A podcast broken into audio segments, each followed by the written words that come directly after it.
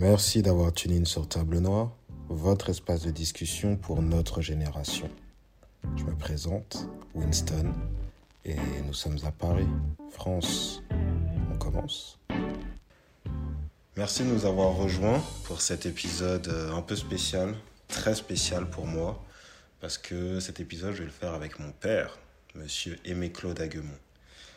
Donc aujourd'hui, en fait, on va parler de son passé et surtout de son expérience, l'expérience en fait, d'être né dans un système colonial. Un thème qui m'a été inspiré par une belle âme qui, euh, d'ailleurs j'ai cité un petit peu ce qu'elle m'a dit, euh, qui me disait que pour beaucoup de personnes étant nées en diaspora, notre lien à l'Afrique réside dans le passé de nos parents. Et donc c'est pour ça qu'aujourd'hui, vous avez, j'ai la chance de parler avec mon père. Donc, bonjour papa. Bonjour Winston. Vraiment pour commencer ce thème qui est d'être né en colonie, on va essayer un petit peu de resituer à quoi ressemblent tes cinq premières années, les cinq premières années de ta vie. Donc déjà, quand et où es-tu né? Oui, je suis né à Lomé, au Togo, le 15 septembre 1950. Donc ça fait une belle lurette. Et dans un camp militaire euh, français, puisque mon père à l'époque était militaire dans l'armée française. Et étant donné l'organisation de l'armée française, tout était organisé au sein de la garnison pour que les, les femmes des, des, militaires puissent accoucher euh, sur place sans systématiquement aller euh, à l'hôpital. Donc je suis né dans un camp militaire le 15 septembre 1950. À Lomé au Togo. À Lomé au Togo. Et exact. tu as grandi, donc tu as grandi toute ton enfance au Togo? Alors, j'ai passé toute mon enfance au Togo. Jusqu'à quel âge? Euh, Jusqu'à l'âge de 10-11 ans. D'accord. Et tout en faisant des va-et-vient entre la ville de Lomé et d'autres garnisons quand le, le papa, notre papa était affecté euh, à d'autres, dans d'autres régions du Togo à l'époque, ou bien parfois même à l'extérieur carrément du Togo, par exemple euh, en Haute-Volta, à l'époque euh, le Burkina Faso d'aujourd'hui, qui s'appelait la Haute-Volta, ou bien au Niger, et même au Dahomey, qui est le pays d'origine de, de mon père.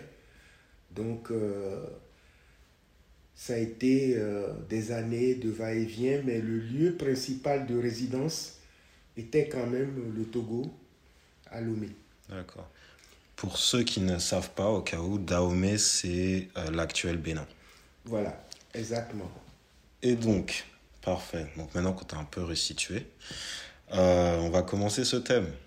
Donc, tu es né sous un régime colonial français, tu es né dans en 1950, et le Togo était sous le, enfin, sous l'emprise, en tout cas, du, de la France. Oui, était sous protectorat, ou euh, en un premier temps, sous protectorat français, et puis après est devenu une colonie. D'accord une colonie euh, française. D'accord. Euh, donc, étant né dans ce régime colonial au Togo, un régime colonial français au Togo, hors de la France, donc loin de la métropole, euh, à quoi ça ressemble? Comment ton ressenti? À quoi ça ressemblait pour toi? Alors, il faut quand même avouer que euh, de par la fonction de mon père, à l'époque, euh, ma famille faisait partie, je peux dire, de d'une classe qui était plus ou moins privilégiée par rapport au reste de la population. Mhm. Euh, aussi bien au niveau de, des activités, si je tiens compte des activités de mon père, que euh, qu'en tenant compte, par exemple, de, des activités euh, à l'époque de, de, la famille euh, maternelle, mhm. de ma famille maternelle, ma mère ayant comme père un Togolais descendant donc de familles qui portent des noms d'origine portugaise et qu'on appelle généralement les Agouda au Togo ou au, au C'est un nom générique qu'on utilisait pour désigner donc les descendants de ces, euh, esclaves qui sont revenus du Brésil, qui faisaient le va-et-vient entre le Brésil et surtout Bahia et la côte ouest africaine. Donc ma, mère vient de, de ces gens-là qui, ont, qui sont revenus s'installer sur la côte ouest africaine. D'accord. Et donc du côté de ma mère, c'était donc des gens qui étaient plus ou moins aisés. Donc déjà, il y avait déjà un système, enfin, on va dire un cocon familial où tu étais, tu sentais plutôt privilégié voilà. par rapport à la situation d'autres familles. Ouais. Et c'était et avec le système français. Donc comment toi tu l'as ressenti avec ce système français? Alors moi, ce que je ressentais, si je ne tenais compte que de, de l'endroit où on vivait, c'est-à-dire des garnisons, des camps militaires, euh, on n'avait aucun souci. Mhm. Puisque j'avais l'impression que tout était, euh, j'allais dire gratuit, mais non. C'est-à-dire qu'il y avait euh, une abondance. D'accord. Il y avait une abondance, par exemple, sur le plan euh, alimentaire. C'est intéressant. Je me dis, là, par rapport à cette abondance dont, tu parles, si tu parles d'abondance, et enfin, comment moi je le vois, tu parles d'abondance et de camps militaires, c'est-à-dire que hors de ces camps, donc dans le, enfin, dans, dans le pays, est-ce que as été, est-ce que déjà tu as vu en fait la grosse différence entre, euh, on va dire ta classe, la, ta, la classe dans laquelle tu étais et euh, ben, les autres habitants du pays? Alors, je peux prendre par exemple, euh, je prends l'exemple de l'électricité, mm-hmm. de l'éclairage. Mm-hmm. Au camp militaire, dans le camp militaire, dans cette garnison, toutes les familles qui étaient installées, qui avaient leur, leur, petit appartement, mais qui étaient des, des maisons individuelles, mhm. et ben, étaient électrifiées. Dans ces années 50, étaient déjà électrifiées. Je sais que la ville de Lomé avait une centrale qui, euh, qui devait marcher sûrement à partir de groupes euh, qui était alimenté pas de gasoil. D'accord. Donc, il y avait euh, en matière d'éclairage, on était mieux doté que le reste de la population. Et euh, il y a une, une, anecdote qui me revient souvent à l'esprit, où j'ai compris qui m'a permis vraiment de comprendre la situation dans laquelle nous autres nous vivions par rapport au reste de la population. Un soir, mon père revient de, campagne et à, à leur retour, mon père entre et me voit dans une situation où j'étais en train de somnoler, la tête euh, coucher la tête euh, sur mon cahier. Mhm.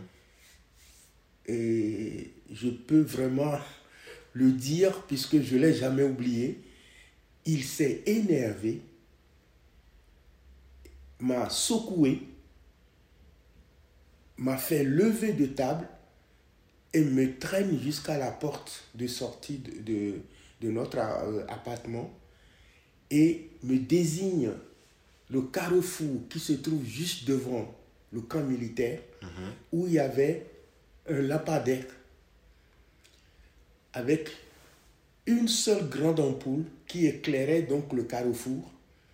Et sous ce lampadaire, il y avait des jeunes de mon âge, des garçons.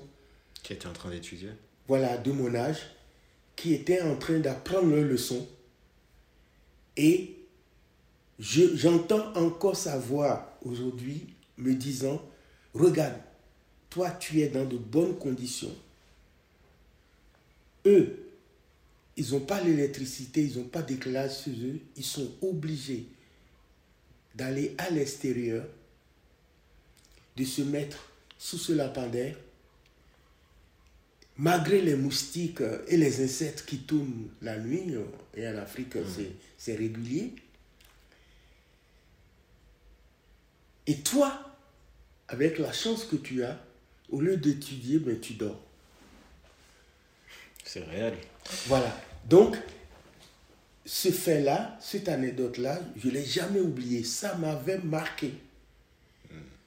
Bon, évidemment, sur le coup, sur le vif, ça m'a un peu froissé. Je me suis dit, décidément, mon père, il est hyper dur.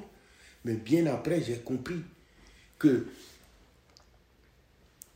on était placé dans des situations, moi et ma famille, on était placés dans des situations de privilégiés quelque part par rapport aux autres familles qui vivaient hors donc de ce camp militaire et qui n'avaient pas tout ce que nous on avait.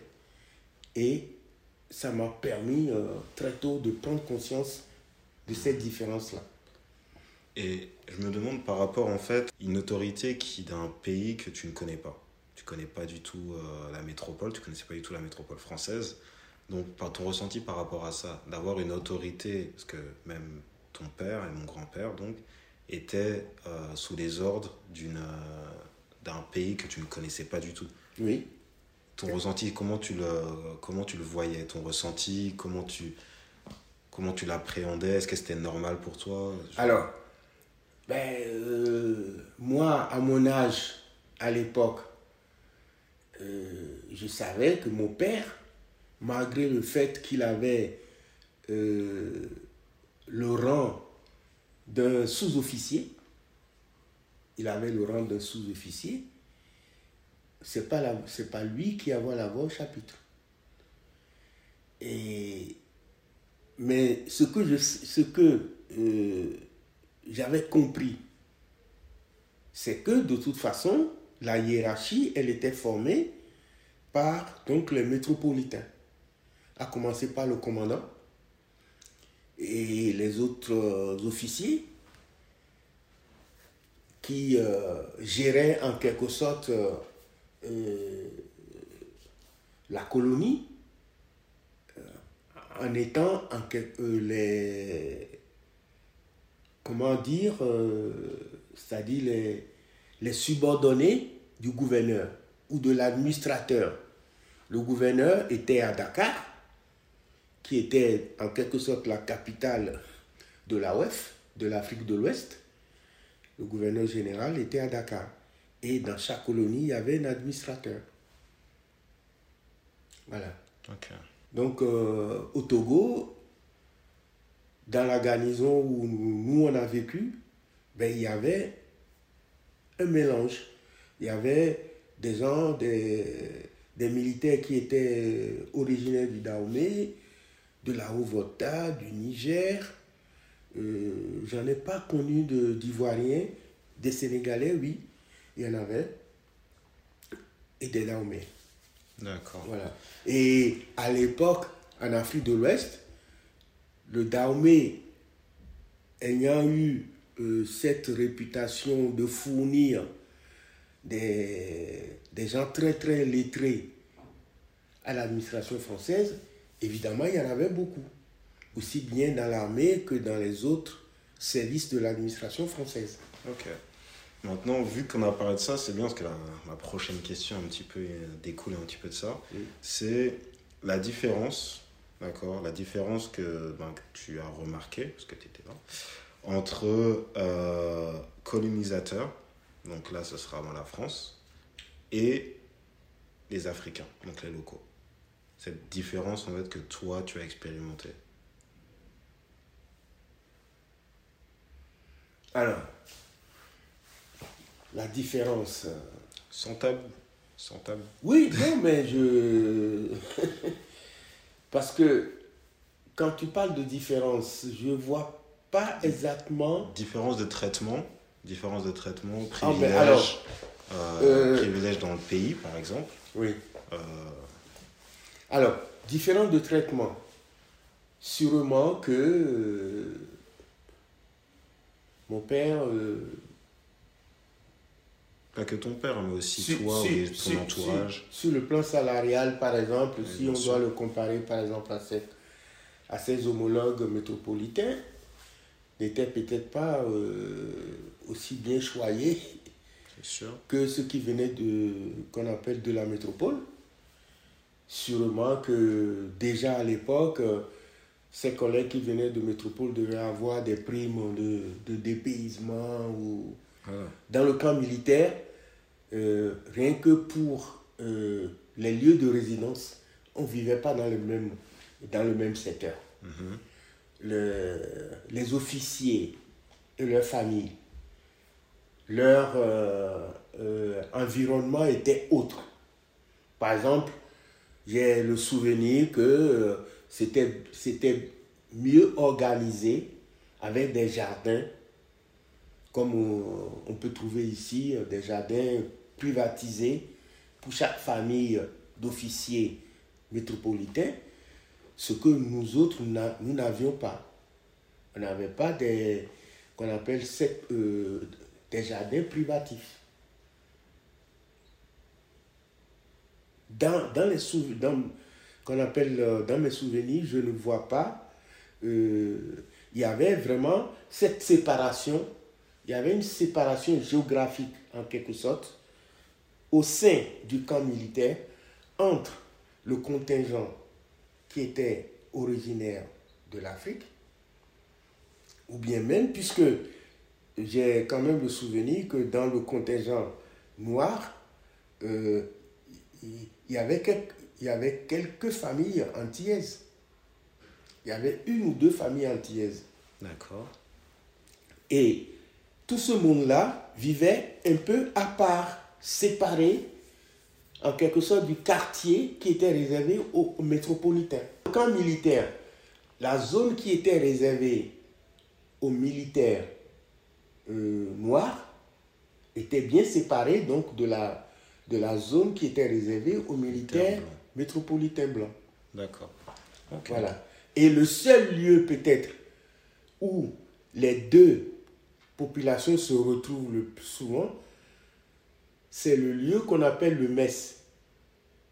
Qui était? Le mess qui était en quelque sorte un endroit, on peut dire, un genre de, de cafétéria. C'était enfin vraiment le camp ou autre, c'était quand même un, c'était un petit pays dans le pays. en fait. Ouais, voilà. Et tu, Voilà. sort- tu sortais beaucoup du camp? T'as, t'as eu cette, t'as eu cette expérience en fait hors de la vie, euh, quand t'es petit, vie togolaise, Oui. hors du camp. Oui. euh, Alors, on sortait très peu, sauf pour aller rendre visite de temps en temps à ma famille maternelle.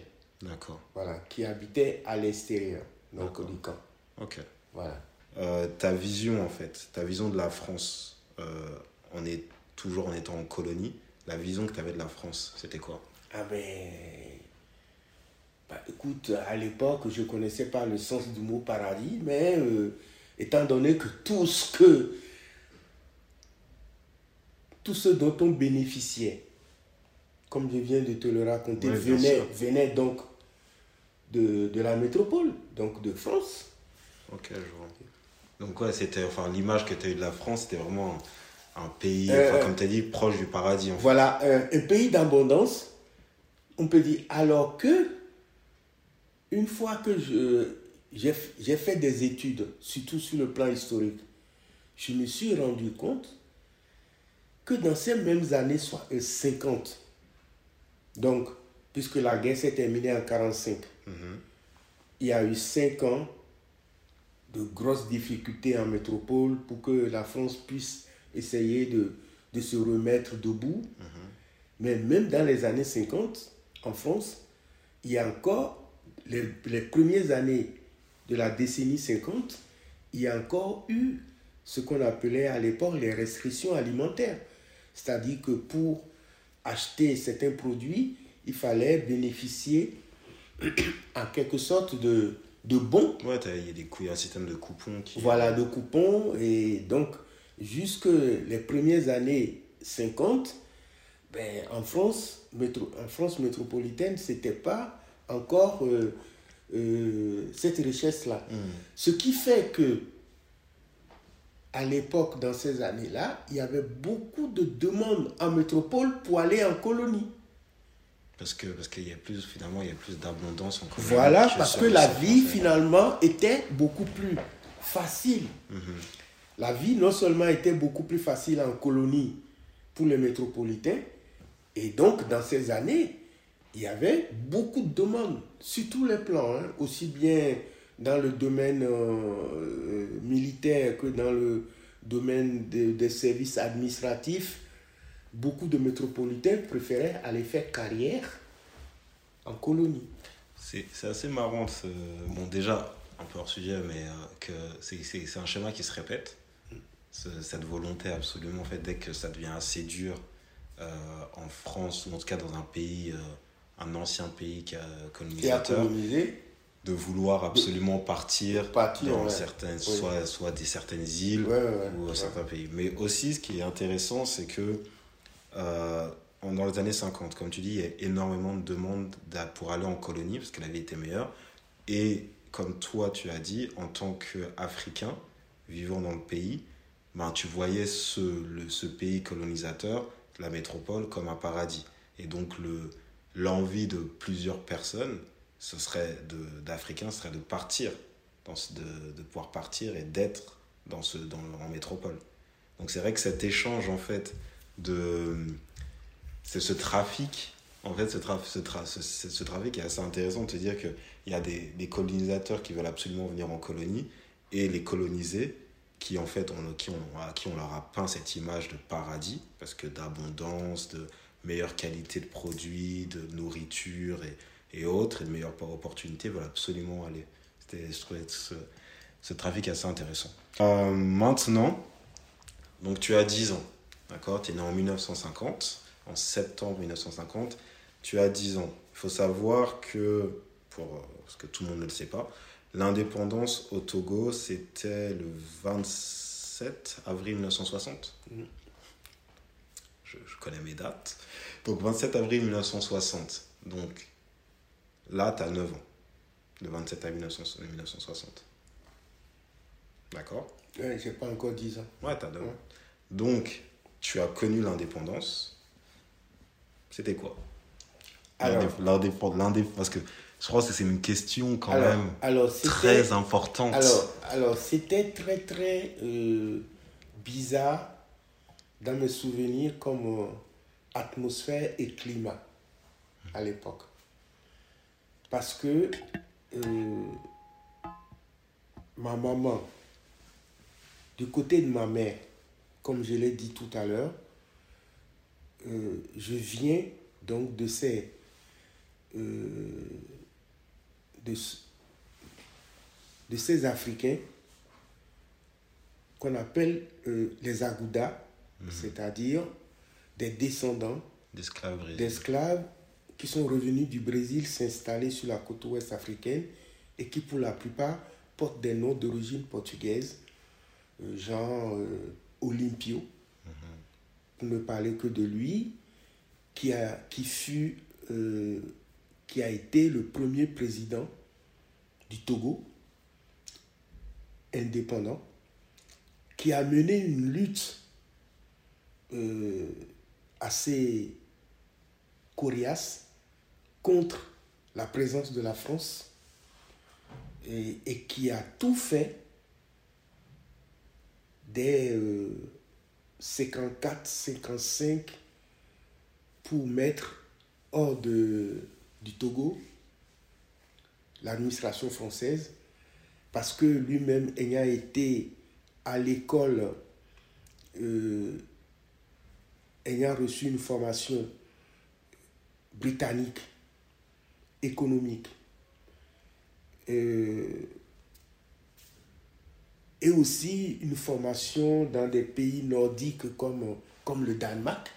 Ok, donc il a une, il a une éducation anglaise. Oui, il a eu vraiment une éducation anglo-saxonne, a représenté très tôt une grande compagnie britannique au Ghana, a travaillé longtemps au Ghana, et à un moment a commencé à faire de la politique et est devenu en quelque sorte l'homme de l'indépendance du, du, Togo.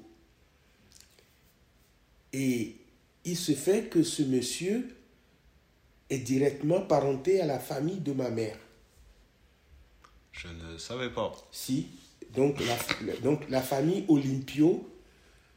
C'est ça que je me disais Pio Olympio. Alors, oui, voilà. Alors, la famille Olympio, la famille Pio, du côté de ma mère, du côté paternel de ma mère, et la famille Aguia, du côté maternel de ma mère, viennent tous, euh, toutes ces familles-là viennent d'une petite ville côtière qu'on appelle Agoué, et qui a été un des lieux euh, de rassemblement de ces euh, descendants d'esclaves qui sont revenus du Brésil.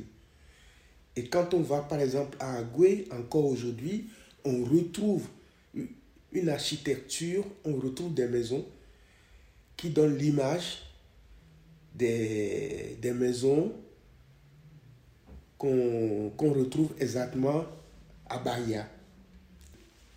Donc, euh, pour revenir à Olympio, il y avait euh, des, des, des, moments très très euh, difficiles à partir de 56, 57, 58 jusqu'à 60.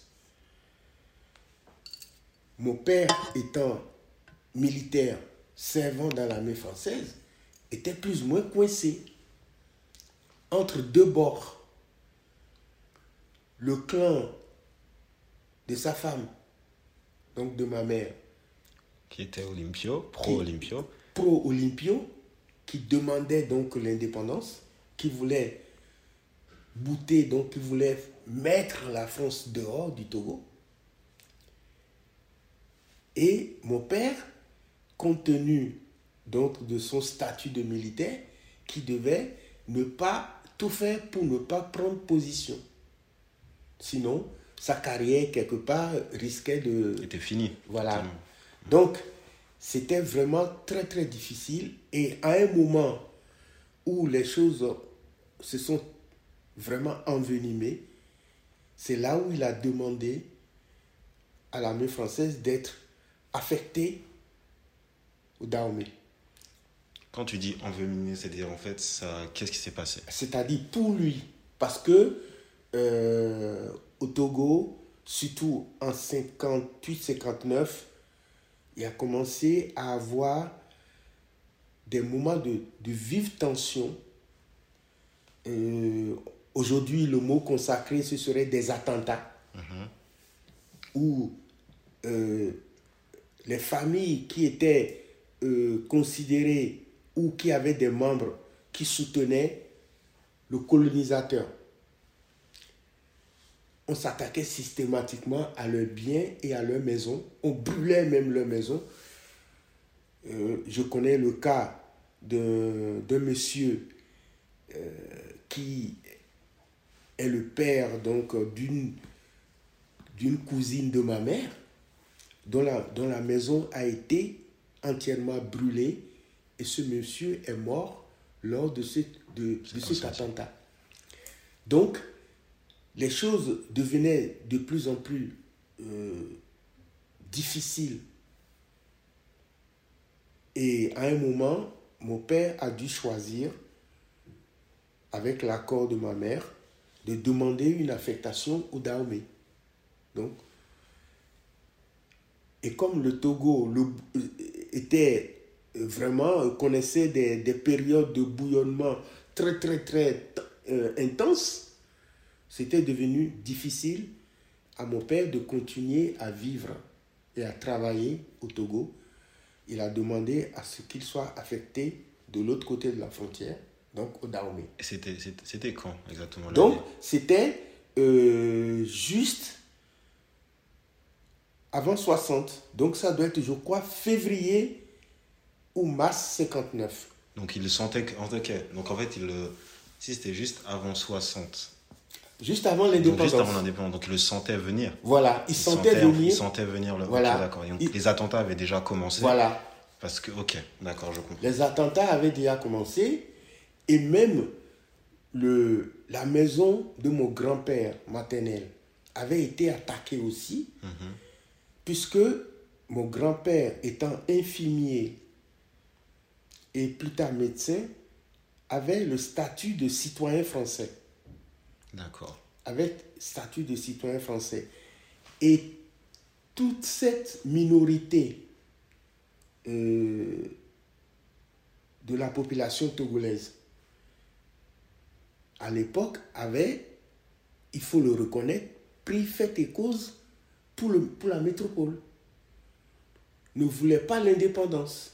Parce qu'il y avait eu cette, ce côté un peu, ce cocon voilà. qui a été créé par la, le voilà, voilà. par les familles. Donc, la, cette, cette minorité dans la population avait choisi donc de rester proche de la métropole, de ne pas renier la métropole et de ne pas soutenir l'indépendance.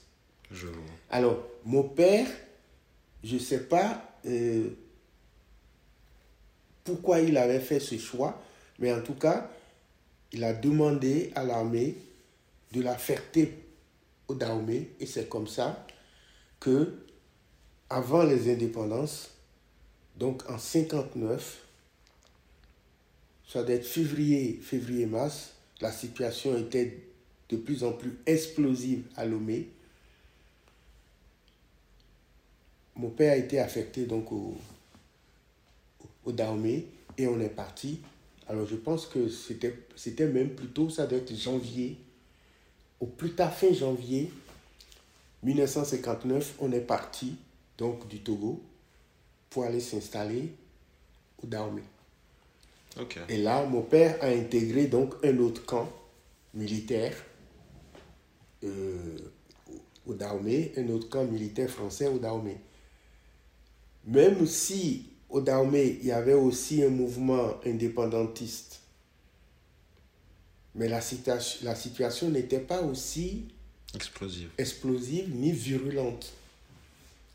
Et étant donné qu'au Dahomey, il y avait beaucoup plus de cadres euh, de métropole formés, de cadres euh, formés à l'école française et la population, donc le nombre de ces gens qui étaient utilisés par l'administration française dans toutes les colonies, aussi bien, aussi bien dans, dans, dans l'Afrique euh, équatoriale française, c'est-à-dire dans l'Afrique centrale, dans des pays comme le Cameroun, le Gabon, le Tchad.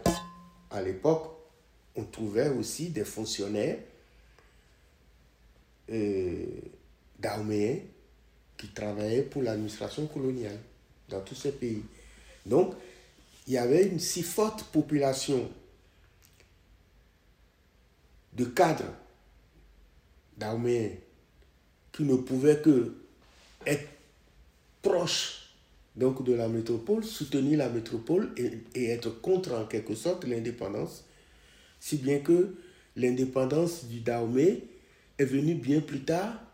Qui arrive en août 1960. Euh, voilà, en août, le 1er août de 1960, alors que l'indépendance du Togo est arrivée au, mois d'avril. Mhm. Et encore, c'est arrivé au mois d'avril parce que, bon, il y a eu euh, plusieurs négociations qui ont échoué. Et grâce, le Ghana, Nkrumah était intervenu, tout ça pour que les choses ne s'enveniment pas trop.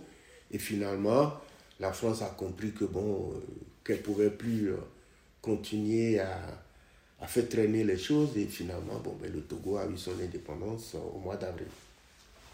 Voilà. Donc, on est parti du Togo pour aller s'installer donc au Dahomey, où mon père a continué donc sa, carrière dans l'armée française jusqu'à sa retraite. Et puis, comme il, restait, il lui restait encore 2-3 ans pour avoir une, une retraite digne de ce nom, l'armée française, après l'indépendance, puisqu'il y avait encore un contingent, il y avait, la France avait gardé un contingent euh, au Dahomey, après l'indépendance. Après l'indépendance, alors que ce n'était pas le cas au Togo. Parce que Olympio avait dit niet. On veut, personne, on veut voilà, aucune trace du... Voilà, il ne voulait pas de traces donc, de, de l'armée française. Et même pour les anciens militaires togolais qui, euh, qui étaient dans l'armée française, à partir de l'indépendance, ils ne voulaient pas les intégrer, soit ils vont à la retraite ou ils quittent le pays pour aller rejoindre l'armée française ailleurs. D'accord, je vois. J'ai deux questions qui sont liées par rapport à l'indépendance. Donc, tu nous as dit à peu près l'atmosphère des deux pays, du Togo et du Dahomey, qui est l'actuel Bénin. Mhm. Déjà, ma première question, ça va être l'instabilité politique des, en fait, des anciennes colonies après l'indépendance. Oui. Euh, autant, bon, là, on a appris en fait que pour mener à l'indépendance, il y avait ce sort au Togo, ce rejet en fait euh, de la France qui a emmené à, certes, à des, des conflits. Oui. Comment tu l'as présenté on, on, peut s'imaginer qu'au Dahomey, au, donc le Bénin, la, la transition était plus douce. En fait, la transition a été moins virulente. Maintenant, j'aimerais savoir en fait sur les années qui ont suivi, autant si tu sais par rapport au Togo et aussi au Bénin, quelles, quelles, ont été, quelles ont été les, les instabilités et les problèmes que, Alors, qui, qui, ont été rencontrés Même si le Togo a connu rapidement, je pense même que le Togo a été le premier pays de l'Afrique de l'Ouest où il y a eu le premier coup d'État. D'accord. Puisque dès 63, mars si j'ai bonne mémoire, février ou mars 63. Il y a eu donc ce coup d'État qu'on pouvait prévoir à l'époque. Mhm. Parce que je me rappelle qu'on venait d'arriver donc euh, euh, après la demande de mon père à être transféré au Dahomey. On est effectivement arrivé au Dahomey. On a intégré un autre camp militaire. Et il y avait des militaires, d'anciens militaires français, enfin français, c'est-à-dire d'anciens militaires africains. Qui étaient dans l'armée française. Qui, qui étaient dans l'armée française au Togo, qui venaient de temps en temps, juste après l'indépendance, qui venaient euh, rendre visite à mon père. Bon, à l'époque, moi, je ne savais pas qu'il y avait quelque chose qui se tramait. Et à un moment, mon père a été obligé de d'en parler à ma mère, de lui dire, écoute, euh, il faut que tu ailles voir ton oncle. Qui, c'est qui cet oncle? Je veux parler du président togolais, Olympio, puisque les, nos deux, les deux familles étaient des familles euh, parenté. C'est-à-dire que par les liens familiaux venant tous d'Agoué, uh-huh. le Olympio était appelé Ok, oui, c'est d'accord, je vois. Voilà, était appelé oncle, même s'il ne porte pas le même. Mais, comme je t'ai dit, toutes ces familles étaient des familles. Voilà. Il y a un lien. Il y a, un, lien, très souvent, il y avait des liens d'alliance matrimoniale, des mariages entre. Voilà. Donc, et c'était des gens vraiment qui étaient très parentés. Mhm. Et donc mon père lui a dit, écoute, il faut que tu ailles voir ton oncle et que tu lui dises qu'il y a des choses qui se trament contre lui. Moi, ça fait plusieurs fois qu'on est venu me voir pour me demander de participer à un coup contre lui. Je ne peux pas me permettre de le faire. Je l'ai dit à mes anciens collègues que je ne peux pas participer un tel coup. Et il faut que tu lui dises, que tu ailles le voir et que tu lui dises que sa vie est en danger. Il faut qu'il se... Il faut, il faut qu'il se prépare en quelque sorte à être en quelque sorte assassiné ou bien à être destitué par un coup d'État. Et malheureusement, il n'a jamais entendu euh, ce son de cloche. Donc, euh, il n'a pas, euh, il a plus ou moins ignoré tous ces avertissements. Et malheureusement, il est arrivé cette, cette date, je crois que ça C'était le 13 janvier voilà. 1963. Voilà. Donc, 13 janvier 1963, il y a eu donc ce coup d'État le premier en Afrique de l'Ouest, et c'est ainsi qu'on l'a perdu, qu'il est mort. Et ceux qui ont participé donc au coup, à ce coup d'État, c'était donc les anciens militaires de l'armée française, les, anciens militaires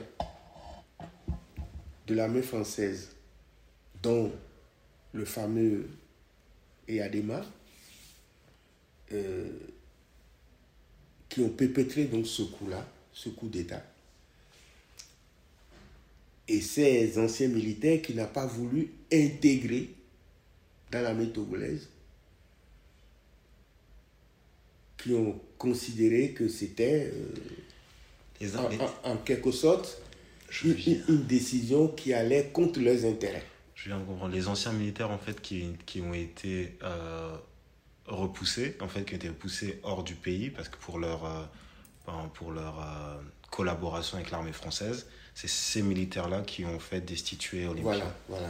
D'accord. Voilà, qui ont fait le coup, qui ont fait donc euh, ce coup d'État et qui, une fois ce coup d'État ayant été réalisé, ils se sont donc mis en quelque sorte en place comme désormais les, officiers et, les, et les, les, gradés les plus importants de, de, de l'armée togolaise. De la nouvelle armée togolaise. D'accord. Voilà. Qui était une petite, une petite armée balbutiante dans, dans ces années, début des années 60. Voilà. Parce que lui, il n'en voulait, il, voulait vraiment pas d'une armée en tant que telle, quoi. D'accord. Voilà toi, avec la famille, tu es arrivé, euh, tu es arrivé au Bénin en 59. alors, au Dahomey. Au Dahomey, qui, était, qui est non actuel au Bénin. Voilà. Euh, dans les années qui ont suivi, par rapport en fait au système politique, comment c'était? Bon, nous, on, on était au camp militaire. On n'a pas vécu vraiment l'ambiance de l'indépendance hmm. qu'il y a eu. Euh, les choses se sont vraiment bien organisées entre les hommes politiques d'Aomé qui voulaient l'indépendance. Et puis, euh, c'est quelque part le, le clan des hommes politiques euh, de l'époque qui étaient proches de la métropole qui ont gagné, qui ont gagné les élections. Le premier président du Dahomey de l'époque, qui s'appelait Hubert Maga, mhm. c'était un homme politique, un ancien instituteur, donc qui, qui était proche de, euh, de l'administration, de l'administration française, et qui ne pouvait pas aller contre, alors que bon, il y avait deux, d'autres hommes politiques, comme euh, Sourmiga Apiti, qui était beaucoup plus euh, indépendant, indépendantiste, à fond au maximum. Et donc, face à lui, il y avait ce monsieur donc, du Nord, et Maga, Hubert Maga, qui, qui, euh, était beaucoup, qui soutenait beaucoup plus l'ancienne métropole. Bon, nous, dans notre garnison, au camp militaire, on n'avait pas on, on sentait vraiment pas euh, euh, de, de pression, étant donné que, bon, euh, jusqu'au jusqu'au coup d'État de, euh, au Togo, ben, les choses étaient vraiment... au, au Bénin, les choses allaient tranquillement, sans, sans à-coups.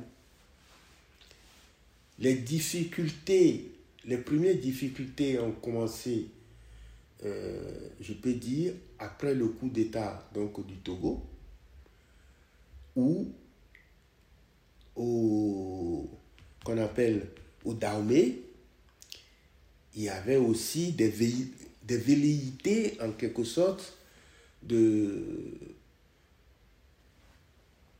certains milieux, on peut dire des syndicalistes euh, qui commençaient à revendiquer.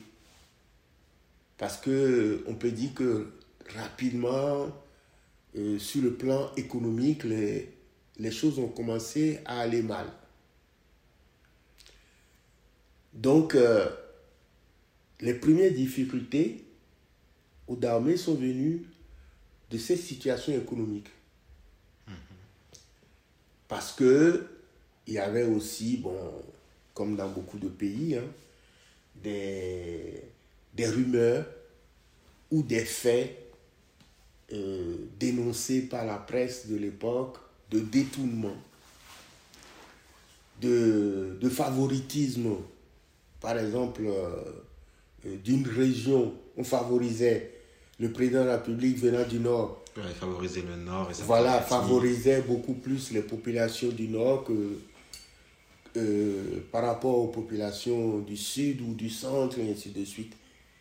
Donc, rapidement, au, au Bénin, euh, moi, compte tenu des souvenirs euh, qui me restent, euh, on a senti donc cet ag- antagonisme ethnique. Le sud contre le nord, le nord contre le sud, d'ailleurs comme au Togo, puisque la majorité de ceux qui ont fait le coup d'État, c'était des anciens militaires qui venaient du nord, comme le chef, euh, comme Yadema. Donc, et qui, qui considéraient que, bon, euh, euh, il n'y a pas que les gens du sud qui, qui peuvent gouverner le pays. Alors qu'au c'était un gars, un gars du nord qui avait été élu. Et puis, quelques années après, deux ans, trois, trois ans, quatre ans au maximum après, ben, les, les choses ont commencé à s'envenimer. Les gens du, du Sud commençaient à, à se révolter en considérant que, bon, ceux du Nord étaient beaucoup plus favorisés, et ainsi de suite. Donc, euh, c'est là où il y a eu aussi un coup d'État militaire. Il y a eu un coup d'État militaire au Dahomey. Ok. Donc, qui en quelque sorte, euh, j'allais dire, euh, copiait ce qui s'est passé au Togo à côté. Encore que quand il y a eu l'assassinat donc de Olympio, il y avait euh, une plaisanterie, encore que bon, est-ce qu'il faut, qu'il faut plaisanter euh, après un tel euh, assassinat au Dahomey, toutes les voitures togolaises qui venaient du Togo et qui venaient au Dahomey, il y avait une plaisanterie à l'époque qui disait ça c'est une voiture euh, des, de la République des tueurs. RT. À l'époque, les plaques minéralogiques venant du Togo étaient toujours marquées RT, République du Togo. Et bien sûr, oui. Et que ceux qui voient, oui, je vois. Voilà. Ouais, ceux qui ont tué Olivier. Voilà, ceux qui ont tué Olympio et au en général, euh, la population disait ça. Ah, ça, euh, c'est la République des tueurs. Voilà. Et quelques mois ou quelques deux ans au maximum après, il y a eu le même coup d'État. Il y a eu un coup d'État au Dahomey. Mais là, c'était aussi un coup d'État militaire dans lequel, euh, parmi ces militaires, ben, il y avait un peu de tout. C'était des militaires mélangés. D'accord. Ce n'était pas, c'était pas des gens qui venaient d'un coin. Là, enfin, en me renseignant un petit peu, Ma question était de savoir vraiment euh, comment était déjà l'atmosphère, mais si les, tous les problèmes qu'il y avait eu en fait. Et en me renseignant un petit peu, ce qu'on voit dans bah, l'historique en fait euh, d'après indépendance au Dahomey, c'est qu'il y a eu énormément déjà de présidents par d'intérim, plusieurs démissions en, en l'espace de 10 ans et un, deux, en l'espace de 10 ans, il y a plus de 10 il y a, il y a, il y a plus de 10 présidents. En espace de 10 ans, il y a une dizaine de présidents. Honnêtement. Et, euh, tu voudrais dire de, soix, de 60 de à 60, 70 De 60 à 70, Alors, il y, a, il, y a, il y a 10 présidents. Moi, ce que je retiens de tout ce que j'ai vécu, donc une fois qu'on est arrivé au Dahomey, donc de la fin des années 50, donc 59 jusqu'en 72, puisque c'est en 72 que je suis parti. Et automne 72, je suis parti après mon, bac.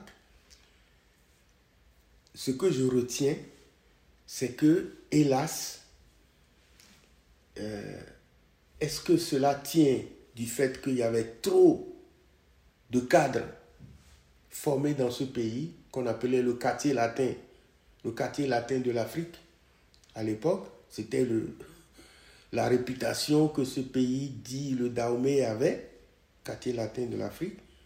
Il y avait tellement de cadres que chacun, tout individu, était persuadé que c'est lui qui avait les solutions les meilleures pour diriger le pays, pour diriger le pays et faire ça. Et or,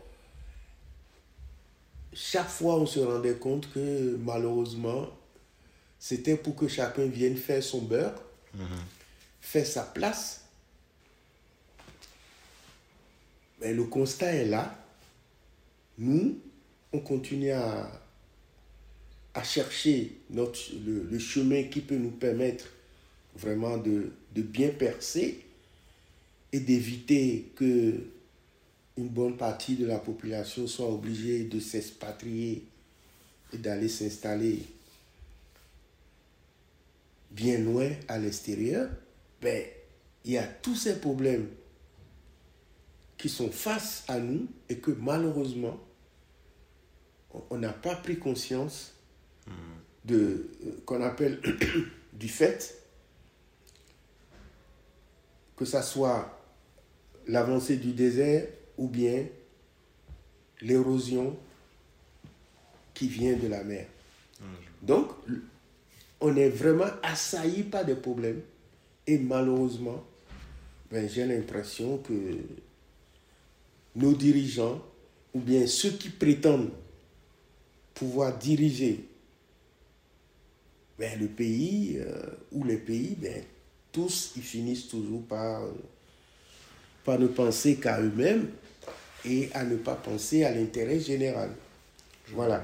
Donc, et encore, par exemple, je parle du bac en 72, 12 ans après notre indépendance, les sujets de cette épreuve-là, du baccalauréat et même du BPC, et pourtant on avait un ministère de l'éducation, de ministère de l'éducation au Dahomey à l'époque, ben, les épreuves venaient de la métropole, de la France. Ouais. Et on dépendait de l'Académie de Bordeaux. Le Dahomey dépendait de l'Académie de Bordeaux. Tu sais que ce que tu viens de dire vient de. Parce que maintenant, parce que le fait que vous dépendez de l'Académie de Bordeaux, c'est en 72, c'est quand même énorme parce que nous on est en 2021. D'accord? Maintenant, euh, toute personne de la diaspora qui a un rapport, en fait, euh, ben, qui est diaspora béninoise, par exemple, qui a besoin de papiers, c'est pas des papiers béninois.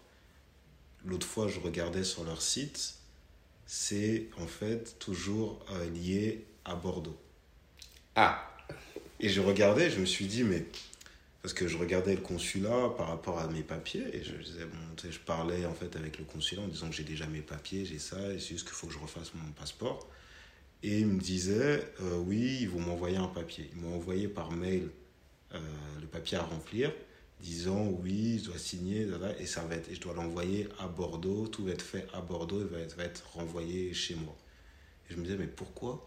Alors que je vous parle là, enfin, au consulat qui est à Paris, je me disais, pourquoi vous envoyez Qu'est-ce qui est à Bordeaux en fait? Et maintenant, le fait que tu me dises que c'était que c'est extraordinaire c'était en 72 oui en 72 en 2021 oui ouais, ouais. donc il y a beaucoup de choses qui n'ont pas changé. Ouais. Il y a beaucoup de choses. Il y a il y a des il y a des, qu'on appelle des, des situations qui sont établies qui sont établies. C'est peut-être à Bordeaux où se trouvent beaucoup de sources concernant certains pays Mhm. les archives. Par exemple pour que le, euh, on parle souvent de Nantes, mais il doit y avoir sûrement quelque part en France, peut-être en ce qui concerne l'Afrique de l'Ouest, c'est peut-être Bordeaux qui centralisait tout. Donc tout est là. C'est extraordinaire que ce soit toujours là, que ce soit, que ce soit pas Voilà. en fait. D'accord. Euh, après, tu as une autre question qui était par rapport à l'indépendance, mais qui a déjà répondu. Depuis, tu as donné beaucoup de réponses euh, sur, euh, enfin, depuis le début où on parle ensemble. C'était pourquoi, à ton avis bien sûr, euh, certains, certaines personnes de la génération colonisée, donc qui ont vécu la colonisation et le régime, euh, regrettaient un petit peu ce, cette époque. C'est l'époque en fait des colonies. Alors, moi je pense que ça vient. Bon, si je prends par exemple le- les dires, si je me réfère aux dires de mon propre père, ben, euh, avant qu'il ne, ne disparaisse, il le disait clairement, hein, après avoir vécu successivement tous les échecs et toutes les erreurs venant de ces hommes politiques qui prétendaient diriger le pays, diriger le Dahomey, il est arrivé donc à ce constat en disant finalement, ils n'ont même pas pu maintenir ou sauvegarder le niveau que le pays avait quand la métropole a décidé de partir. D'accord. C'est-à-dire que euh, il y a eu en quelque sorte un recul qui s'est opéré après l'indépendance. Alors, il suffit par exemple de prendre quelques exemples. Tu prends la ville de Porto-Novo, qui était la capitale du Dahomey tant que la France était euh, en place. Après l'indépendance, Cotonou, petit à petit, a pris un essor sur le plan économique par rapport à Porto-Novo. Même si Porto-Novo a gardé donc ce statut de, de capitale administrative et politique, Cotonou, économique. par le fait de son essor économique, a petit à petit pratiquement dépassé Porto Novo, puisque euh, même sur le plan administratif, tous- toutes les décisions politiques étaient prises à Cotonou, pas à Porto Novo. C'est-à-dire, pour ne prendre que l'exemple de mon père, ben, le constat a été très vite fait que même sur le plan euh, des salaires, sur le plan monétaire, bon, ça peut être, c'est peut-être inhérent aussi à la façon dont le monde entier euh, avançait à l'époque. Euh, le franc qu'on utilisait une fois euh, indépendant n'avait plus la même valeur que la monnaie qu'on utilisait avant les indépendances. C'est-à-dire qu'on pouvait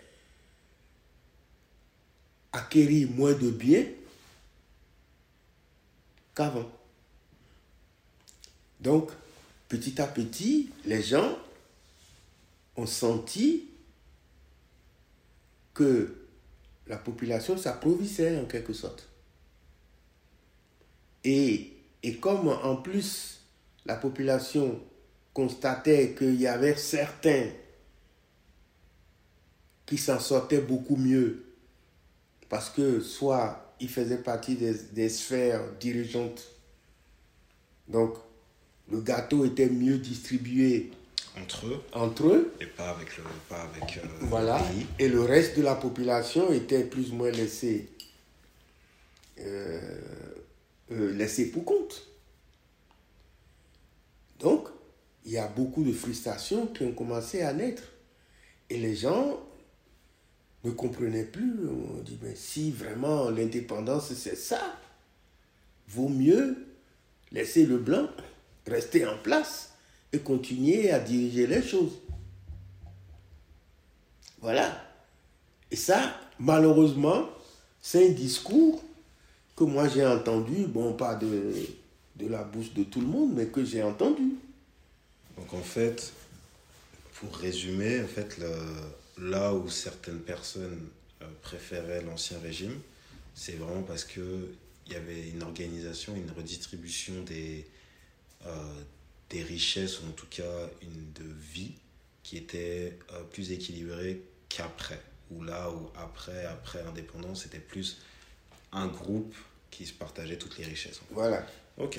Et, Ah, et- comment t'as, comment t'as, on t'a peint la France, d'accord? Quand Co- tu étais, quand étais petit, oui, toute ta vie en fait, en, que ce soit au Togo ou au Dahomey, tu as cette image de la métropole. On Oui. t'a peint la métropole comment c'est. Tu m'as dit quand tu es arrivé, c'est vrai que l'être intellectuel par rapport à la connaissance était satisfait. Mhm.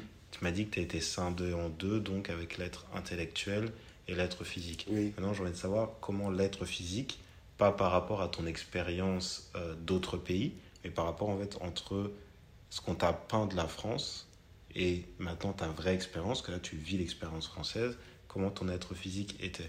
Si c'était une satisfaction, une désillusion, et si c'était une satisfaction, pourquoi? Si c'était une désillusion, pourquoi?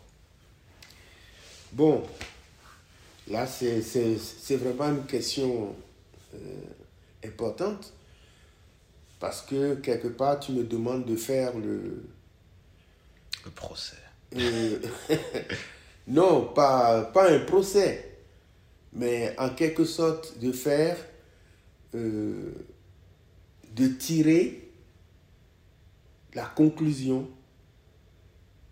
de ma propre vie en quelque sorte, de l'expérience que j'ai eue en tant qu'être humain en vivant, euh, en vivant ici, en vivant en France. Pourquoi, pourquoi, quand je suis revenu du Canada, je n'ai pas tout fait?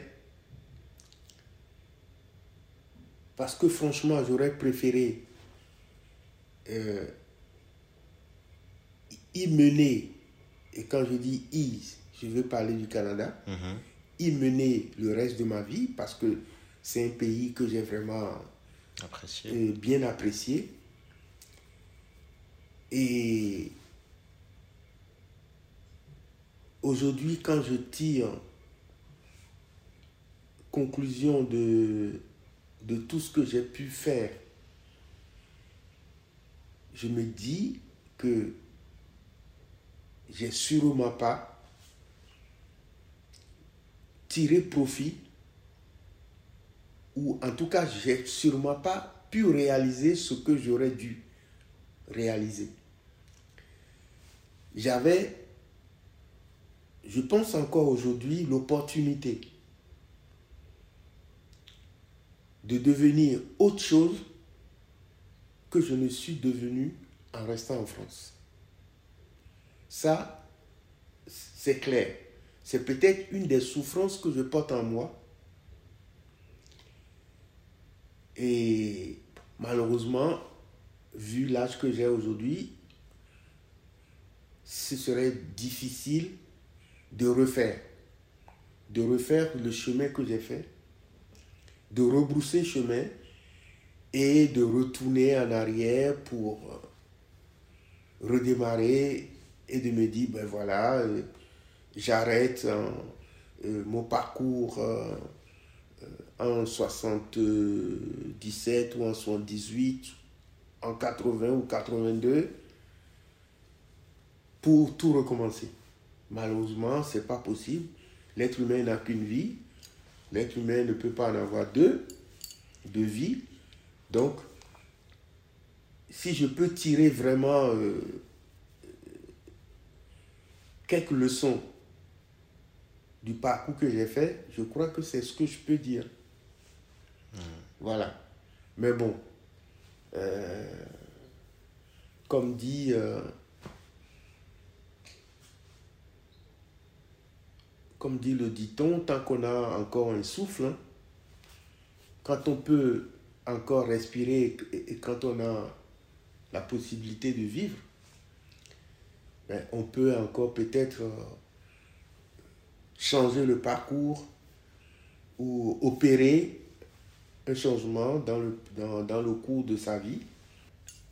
En arrivant, sans la conclusion, mais juste en arrivant en France, après peut-être quelques mois, on va dire, ton, euh, cette partie physique de toi était déçue de la France ou était satisfaite? Cette partie physique, pas cette partie intellectuelle de la connaissance où tu as vu les opportunités d'apprendre, d'avoir plus de chances d'apprendre différentes choses du monde, mais plus cette partie physique, interaction avec euh, ben, ce pays. Peut-être quelques mois, c'est pas beaucoup, quelques années alors, je peux vraiment pas dire que j'ai été déçu. D'accord. Pourquoi? Parce que je pense quand même que j'ai été largement prévenu par mon père, qui a quand même vécu ici. Un grand-père vécu en France Par le biais de la par, puisque engagé volontaire, engagé volontaire en 40 pour intégrer l'armée française, J'ai une question totalement. Grand-père a débarqué en France oui. pendant, la, pendant, pendant la Seconde Guerre mondiale Oui. oui. Donc, euh, comme beaucoup de, de ces anciens militaires qu'on a appelés pendant la Deuxième Guerre mondiale et dans la, pendant la Première Guerre mondiale aussi des tirailleurs sénégalais. Ah ouais. Mais sous ce, sous ce vocable, on voulait désigner tous les ressortissants des anciennes colonies. Ils n'étaient pas tous sénégalais, mais on les appelait les tirailleurs. Donc, mon père, et c'est ainsi qu'il a connu quelques, donc quelques Africains qui étaient donc dans l'armée française, dont le, le commandant Soglo, Christophe Soglo, donc, qui est devenu président. qui est devenu président après. Donc, tous ces gens-là sont passés après le débarquement de, de l'armée Leclerc, donc en, métropole.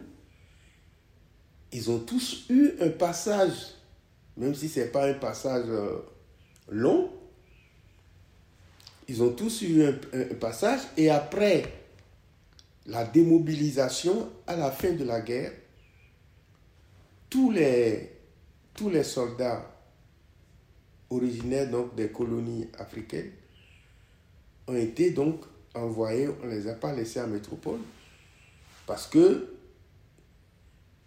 il y a qu'on appelle une période charnière juste après la guerre qui a été une période assez mouvementée pour l'armée française parce que les originaires des colonies commençaient à se révolter, à vouloir se révolter compte tenu du sort que l'armée française leur faisait à l'époque. Parce qu'il y a certains qu'on voulait en quelque sorte démobiliser et puis après, débrouillez-vous, on vous renvoie dans vos pays ou bien euh, vos soldes n'arrivent pas euh, comme il le faut par rapport aux soldats qui étaient métropolitains. Donc il y a eu des révoltes. Et l'armée française, ça c'est connu, a eu des réactions où euh, il y a eu, euh, qu'on appelle euh, des réactions très très vives, sanglantes, parce qu'il y a beaucoup de militaires qui ont été passés par les armes, tués. Il y a eu des révoltes, aussi bien en Afrique du Nord, de soldats d'anciennes colonies qui se sont révoltés.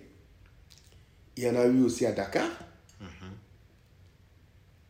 Et donc, à partir de cette période-là, et à travers ces mouvements, il y a beaucoup d'anciens militaires de l'armée française qui ont gardé un mauvais souvenir de la métropole.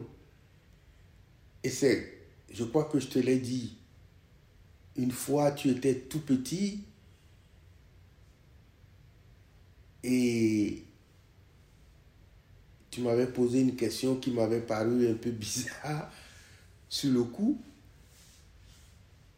C'était quoi? Où euh, tu me demandais, on était sortis, tu avais à peine peut-être 4 ans ou 5 ans, on était sortis pour aller faire une petite course. On passe à côté d'un genre de tabac, bar, euh, café. Et tu me dis, mais papa, pourquoi toi, il y avait des, des messieurs qui étaient debout, là, en train de prendre leur café, machin. Et papa, mais pourquoi toi, tu vas jamais. Donc, à cette occasion, tu m'avais posé cette question et je t'ai dit, Pourquoi tu vas jamais dans les cafés ouais, euh, je vais jamais dans ces lieux. Et je t'ai répondu, tu sais, mon père a vécu ici. Et compte tenu de son expérience, il m'a toujours dit, quand j'allais partir, si j'ai un seul conseil à te donner, c'est d'éviter, une fois que tu seras en France, à Paris, de traîner dans ces lieux-là. Quand tu sors de chez toi, si c'est pour aller au travail, tu vas directement au travail, tu t'arrêtes pas ailleurs. Si c'est pour aller à l'université, tu vas directement à l'université, tu traînes pas ailleurs. Parce que dans ces lieux-là, je sais comment ça se passe. Si tu n'as, si tu prends pas un, mau- un mauvais euh, un coup de couteau, c'est peut-être une balle perdue ou bien quelqu'un qui vient pour régler des, un compte qui va tirer et puis tu vas attraper une balle, une, une balle perdue. C'était son expérience qui t'a Voilà. Donc, c'est quelqu'un qui avait vécu ici et qui connaissait comment ça se passait, qui savait comment ça se passait. Ok. Et c'est pour ça en fait que t'étais pas enfin euh, que t'étais pas déçu, parce que t'étais préparé. Voilà, j'étais préparé, D'accord, je vois. tu vois, j'étais préparé. Donc, je savais un peu à quoi je pouvais m'attendre. Ouais, t'étais préparé déjà au climat. Voilà, au- voilà, Comme enfin le climat. Ouais, de euh, à l'ambiance, voilà. à l'ambiance euh, et puis euh, à la dureté de la vie. Et puis, il ajoutait autre chose que j'ai jamais oublié. Il, il m'a toujours dit, quand il m'a parlé de comme ça, en disant, quand tu sors de chez toi pour aller au travail, tu vas directement au travail. Quand tu sors de chez toi pour aller à l'université, tu vas directement à l'université et vice-versa pour le retour pareil. Tu traînes pas ailleurs. Et il m'a dit, chaque fois que tu sors de chez toi, fais tout pour être propre sur toi. Propre. Sois toujours bien peigné. Ne porte pas des habits sales. En tout cas, sois quelqu'un de digne. Je sais comment ça se passe. N'oublie pas que j'ai fait partie du milieu. Pour détecter la personne qu'on doit contrôler ou qu'on doit pourchasser, on cherche d'abord le gars qui est mal, mal mis, qui n'est pas propre sur lui. C'est lui qu'on doit. On dit, celui-là, tu vas le contrôler. Le chef des trois policiers qui sont là sur le trottoir, qui veulent le contrôler, il va dire, celui-là, tu vois la tête qu'il a, va le contrôler. Tu sais, Et donc, il m'avait prévenu, Ouais, il m'avait tout dit ça. Il m'avait dit tout ça. Et effectivement, je crois que ça aussi, je te l'ai dit un jour, que je, depuis que je suis dans ce pays, j'ai jamais été contrôlé. C'est- marrant que tu dis ça parce qu'il y a eu ce. et là, off, off record, il y a eu ce, ce gros. Euh, comment on ça? Cette grosse opposition que peut-être t'as pas beaucoup senti, mais moi je l'ai beaucoup, j'étais, je l'ai gardé beaucoup. Moi, cette grosse opposition que j'avais avec toi, étant petit, c'est que j'ai toujours eu l'impression en fait que tu voulais absolument que je me cache. Tu vois, que je, que je me cache. Euh, euh, j'en parlais la dernière, j'en ai même parlé dessus, où je disais que j'ai cette impression que tu voulais que je me cache de qui j'étais, du fait que j'étais noir ou africain. Même, euh, je me souviens d'une fois où tu m'avais, je me souviens, tu m'avais dit oui, que toi, tu t'étais jamais fait contrôler. Et je comprenais pas, parce que je me disais, mais en quoi je voyais pas, en fait, moi, au quoi je, je le voyais à l'opposé, je voyais pas la fierté dans ça. Et c'est quelque chose que j'aurais aimé que tu m'expliques, parce que maintenant, je vois d'où ça vient. Que ça vient de ton père qui t'a expliqué comment lui, ça, son expérience et je dirais, et tant la terreur, mais aussi la, la, le danger, en fait, le danger imminent de tous les jours qui était d'être juste noir, africain, sur ce territoire. Exactement. Et c'est quelque chose, je pense, que, as, enfin, que tu voulais m'avertir de ça. Et c'est vrai que moi, comment je l'ai pris, c'était euh, une fois, tu m'avais dit, j'avais un, je sais pas si tu te souviens, c'était le cas, j'avais un collier avec l'Afrique. Et tu m'avais dit, mais pourquoi tu vas porter ça? On sait déjà que tu es africain. Oui. Pourquoi tu veux? Oui. Sait déjà que tu es africain. Et Oui. moi, au contraire, je l'ai senti comme un, quelque chose, en fait, je dois, ah, donc en fait, faut que je dois cacher que je suis africain. Je dois pas le mettre en avant. Mais maintenant, que tu m'aimes là, maintenant, aujourd'hui, Mm. parce qu'on est, on est en 2021, août 2021, maintenant, c'est maintenant que je me dis que je comprends. Je dis, ah, j'ai 30 ans, je comprends que, en fait, tu voulais m'avertir, comme ton père t'avait averti, disant Voilà. que euh, tu es africain, tu es qui tu es, et bien sûr, c'est important. Ici, c'est dangereux. Voilà. Tu vois et c'est vrai que moi, je l'ai pris en, en mode, c'est pas quelque chose que tu dois montrer, tu dois. Enfin, moi, j'ai pris, c'est pas quelque chose dont tu dois être fier. C'est comme ça que moi, je l'ai pris. Non. Petit, c'est comme ça que je l'ai pris. Non, c'est, c'est, c'est une façon de se préserver. S'il y a un pan de ce que m'a dit mon père avant que je ne parte, que je ne t'ai pas dit tout à l'heure, c'est qu'il avait ajouté ceci. Tu fréquentes pas tel lieu, tu fréquentes pas ça, tu fréquentes pas tel, lieu, tu traînes pas ici et là. Quand tu sors de chez toi, sois propre, sois digne bien coiffé, propre sur toi et tout,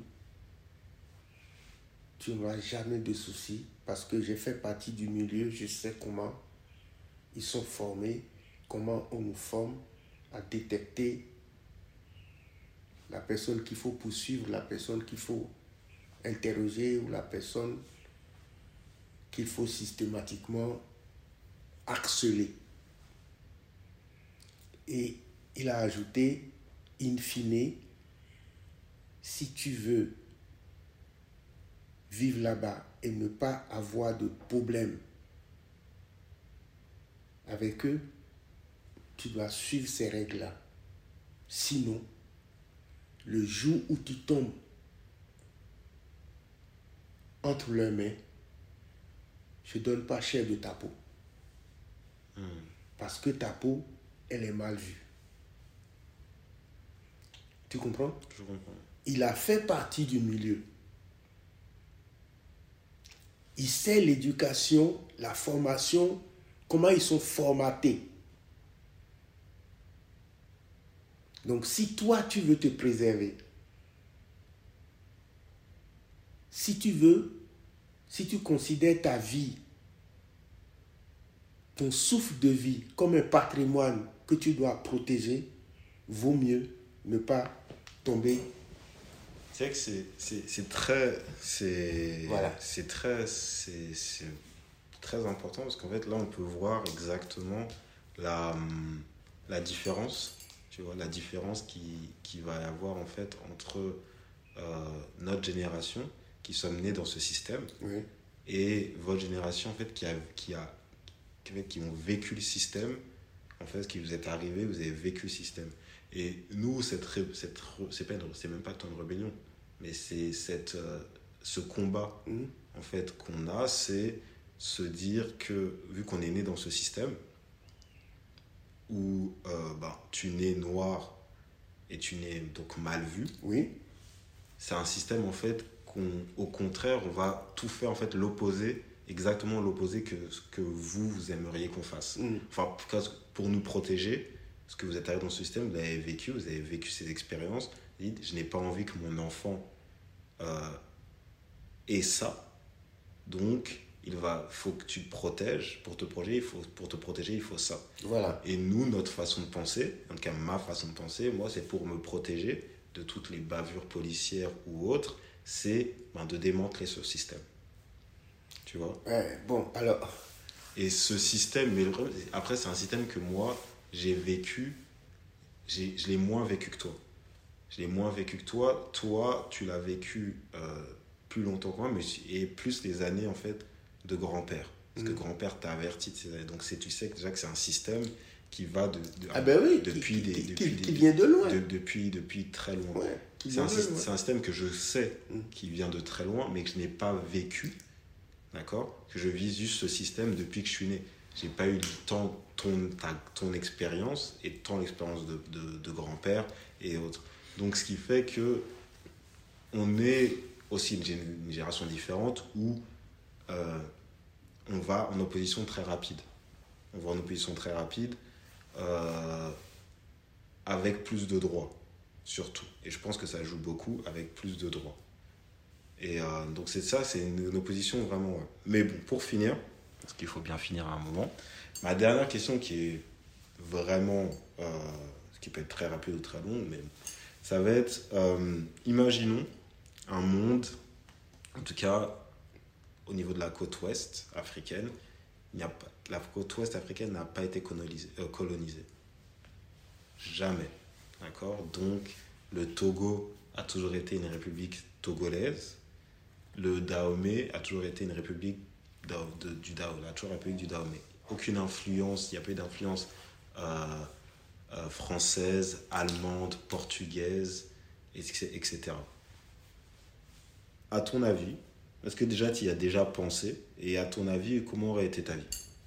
À ton avis Comment, Comment ta vie aurait été?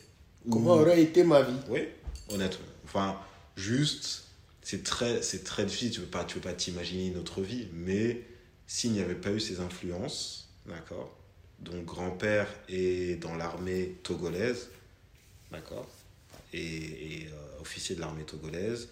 Donc, je pense que tu n'aurais peut-être pas été au Dahomey. vu que Tu serais peut-être resté juste au Togo. D'accord Ben écoute, euh, cette, cette, cette dernière question me semble un peu bizarre et, et totalement euh, utopique. Ah, c'est sûr. Ben, me concernant, si les choses n'avaient pas été telles qui- telles- telles qu'elles ont été dans le cours de l'histoire de nos pays, c'est-à-dire colonisation et ainsi de suite, traite de l'esclavage et tout ça, ben, je me vois comme peut-être un- puisque ma famille, euh, mes familles ne venaient pas du nord, mais venaient beaucoup plus du sud, proche de l'océan, je serais peut-être devenu un simple pêcheur. un simple pêcheur, mais pas autre chose. Hein? Et qui, euh, tous les soirs, revient euh, se mettre sous son cocotier et pour siroter donc, son lait de coco. Et Une vie, c'est- une vie simple. Voilà. vie. Voilà. Ok. Euh, je pense qu'on a fait le tour. Donc déjà, merci. Merci beaucoup. Parce que sans, Ben- sans le savoir, tu m'as appris déjà énormément de choses sur toi. Des Mm. choses que je ne savais pas, mais aussi énormément de choses, énormément de choses sur l'histoire de, bah, de mes deux pays. Parce que bah, tu es togolais, tu as vécu, t'as vécu au Bénin et au Dahomey. Et bah, maman est béninoise. Donc Oui, euh, oui, ta maman, elle est, elle est beaucoup plus béninoise, même s'il y a une partie de sa famille, Une partie de Si qui était à Néo. ouais, il y a une partie de sa famille, de sa famille qui est au Togo, parce que bon, les deux pays étant très proches, sûr. les familles sont très, très, très partagées entre, sur les, entre les deux pays, quoi. Donc en tout cas, merci, merci beaucoup pour tous ces, Ben, ces informations. De Et- rien, Winston. hein, De rien. Et euh, bah, merci aussi à ceux qui ont écouté. Euh, J'espère que vous avez pu apprendre beaucoup de choses différentes et vous poser plusieurs questions qui vont fleurir et vous pouvez vous faire poser d'autres questions pour euh, le plus de, de réponses possibles. Donc vraiment merci d'avoir écouté Table Noire qui, est, qui parle africain et diaspora africaine et du monde de notre génération et aujourd'hui aussi d'une notre génération, la génération d'avant, qui est toujours important. Et à bientôt. Merci beaucoup.